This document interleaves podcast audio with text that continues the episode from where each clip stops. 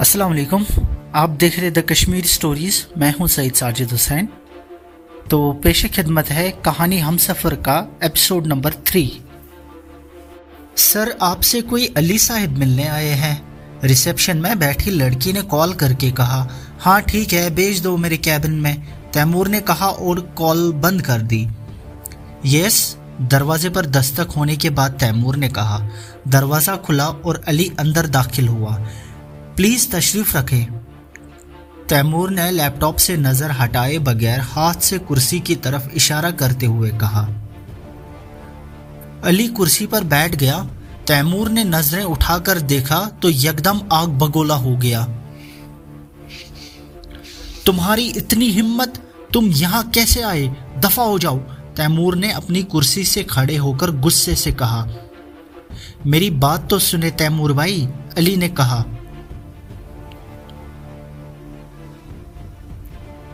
क्या सुनूं? कुछ सुनने को रह गया है? तैमूर का पारा किसी सूरत कम ना हुआ। मुझे आपको सच बताना है।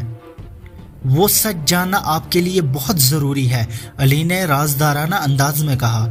मुझे कोई सच नहीं जानना। दफ़ा हो जाओ यहाँ से।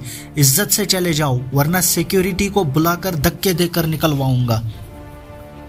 तैमूर ने आगे बढ़कर अली का गिरेबान पकड़ लिया। चंद सेकंड बाद अली के कॉलर पर तैमूर की गिरफ्त ढीली होती गई और कुछ लम्हात बाद तैमूर ने अली का गिरेबान छोड़ दिया। अली ने सलाह की रिकॉर्डिंग चलाई थी, जो उस दिन उससे रेस्टोरेंट में मिलने आई थी और जो बातें उसने अली से की थी, वो सारी बातें अली ने अपने मोबाइल फ़ोन में रिकॉर्ड कर ली थी। तैमूर एकदम शॉक्ड होकर कुर्सी पर गिरने के अंदाज में बैठ गया। चले जाओ यहाँ से। तैमूर ने अली से कहा, अली बगैर कुछ कहे वहाँ से चला गया। बहुत गलत किया तुमने सलाह मेरे और फारिया के साथ। इसकी सज़ा तो तुम्हें ज़रूर मिलेगी, तैमूर ने गुस्से में दांत बींच कर कहा। हेलो आयशा, तुम इस जुमे को रात आठ बजे फारिया को लेकर घर आ जाना, तैमूर ने आयशा को कॉल करके कहा। खैरियत है भाई? आयशा ने पूछा। हाँ खैरियत है, तैमूर ने कहा और कॉल काट दी। मैं नहीं जाऊँगी उस घर में अब। फारिया ने दो टोक अपना फैसला सुनाया।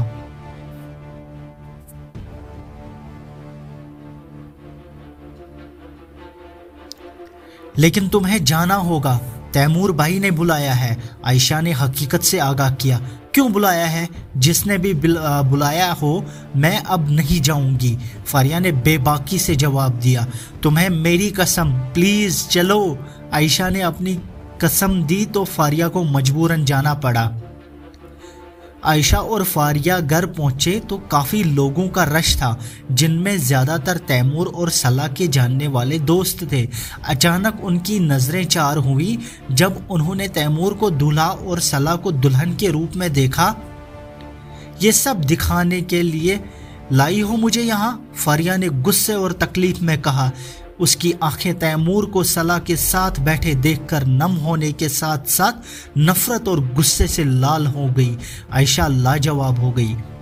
फारिया, वापस घर जाने के लिए पलटी तो तैमूर ने उसका हाथ पकड़ लिया। यहाँ मैंने तुम्हें वापस जाने के लिए नहीं बुलाया, तैमूर ने फारिया की आँखों में मोहब्बत से देखते हुए कहा। लेकिन मैं जाऊँगी। क्या ये सब देखने के लिए आपने हमें बुलाया था? फारिया ने झटक कर अपना हाथ छुड़ाया। आयशा ने उन दोनों को वही छोड़ दिया और तकरीब में चली गई। सलाह को तैमूर को फारिया के साथ देखकर बेचैनी होने लग गई। नहीं, मैं तुम्हें कुछ और देखने के लिए बुलाया हूँ। आओ तुम्हें तुम्हारे नहीं, बल्कि हमारे मुजरिम से मिलवाऊं, तैमूर ने फारिया का हाथ दोबारा पकड़ते हुए कहा। नहीं, मैं किसी से नहीं मिलूँगी। मैं एक बद किरदार औरत हूँ। फारिया ने अपना हाथ छुड़ाना चाहा तो तैमूर ने उसे खींचकर अपने और करीब कर लिया। नहीं हो तुम बदकिरदार। खबरदार, आज के बाद ऐसी कोई भी बात अपने मुँह से मत निकालना। तुम फारिया तैमूर हो, मेरी सिर्फ़ मेरी फारिया। मैं तुम्हें गुना, मैं तुम्हारा गुनेगार हूँ और सज़ा का मुस्तक हूँ और मैं चाहता हूँ कि तुम मुझे माफ़ न करना, बल्कि मुझे मेरे किए की, मेरे लगाए गए बहतानों की पूरी पूरी सज़ा देना। लेकिन अभी चलो, अपने मुश्तरका मुजरिम को सजा दे। तैमूर की आँखों में नमी देखकर फारिया का सख्त दिल एकदम मोम हो गया और वो तैमूर का हाथ पकड़े उसके साथ चलने लगी। निकाह शुरू करे काजी साहिब, सला ने कहा, इतनी जल्दी क्या है सला? निकाह से पहले तुम्हें कुछ सुनाना है? ये कहते ही तैमूर ने सलाह की रिकॉर्डिंग चला दी। अपनी रिकॉर्डिंग सुनते ही सलाह का रंग उड़ गया। वो शॉक्ड रह गई कि ये बातें तो उसने अली से कही थी। कहीं अली ने तो ये अभी वो इसी सोच में मुबतला थी कि एक जन्नाटेदार थप्पड़ उसे सोचूं की दुनिया से बाहर निकालकर हकीकी दुनिया में वापस लाया। ये थप्पड़ उसे किसी और ने नहीं, फारिया ने मारा था। शर्म आती है मुझे तुम्हें अपना दोस्त कहते हुए। तुमने मेरी ही पीठ में खंजर गोंपा, मुझ पर बहुतान लगाकर तुम्हारा दिल न भरा तो तुमने मेरे होने वाले बच्चे को भी मैं तुम जैसी लड़कियाँ ही मोहब्बत करने वालों की राह में रोड़े अटकाती हैं। फारिया ने रंजीदा होकर कहा, उसे इतना तो मालूम था कि उसके साथ जो उस दिन हुआ, उसमें सलाह का हाथ है, लेकिन वो ये नहीं जानती थी कि वो इस इस हद तक गिर जाएगी कि नन्ही सी जान को भी नहीं बख्शने, बख्शेगी। वो अभी इस दुनिया में नहीं आया। शर्म आती है मुझे खुद से। कि किसी ज़माने में तुम मेरी दोस्त थी और मैं तुमसे शादी करना चाहता था। मैं तुम्हारी हकीकत बहुत पहले जान चुका था। अली ने मुझे सब कुछ बता दिया था और इसने ही मुझे तुम्हारी रिकॉर्डिंग सेंड की है, तैमूर ने कहा। इतने में पुलिस आ गई। पुलिस को देखकर सलाह फारिया के कदमों में गिर गई। प्लीज़ मुझे माफ़ कर दो। मैं तैमूर की मोहब्बत में अंधी हो गई थी। मैं कुछ समझ नहीं पाई।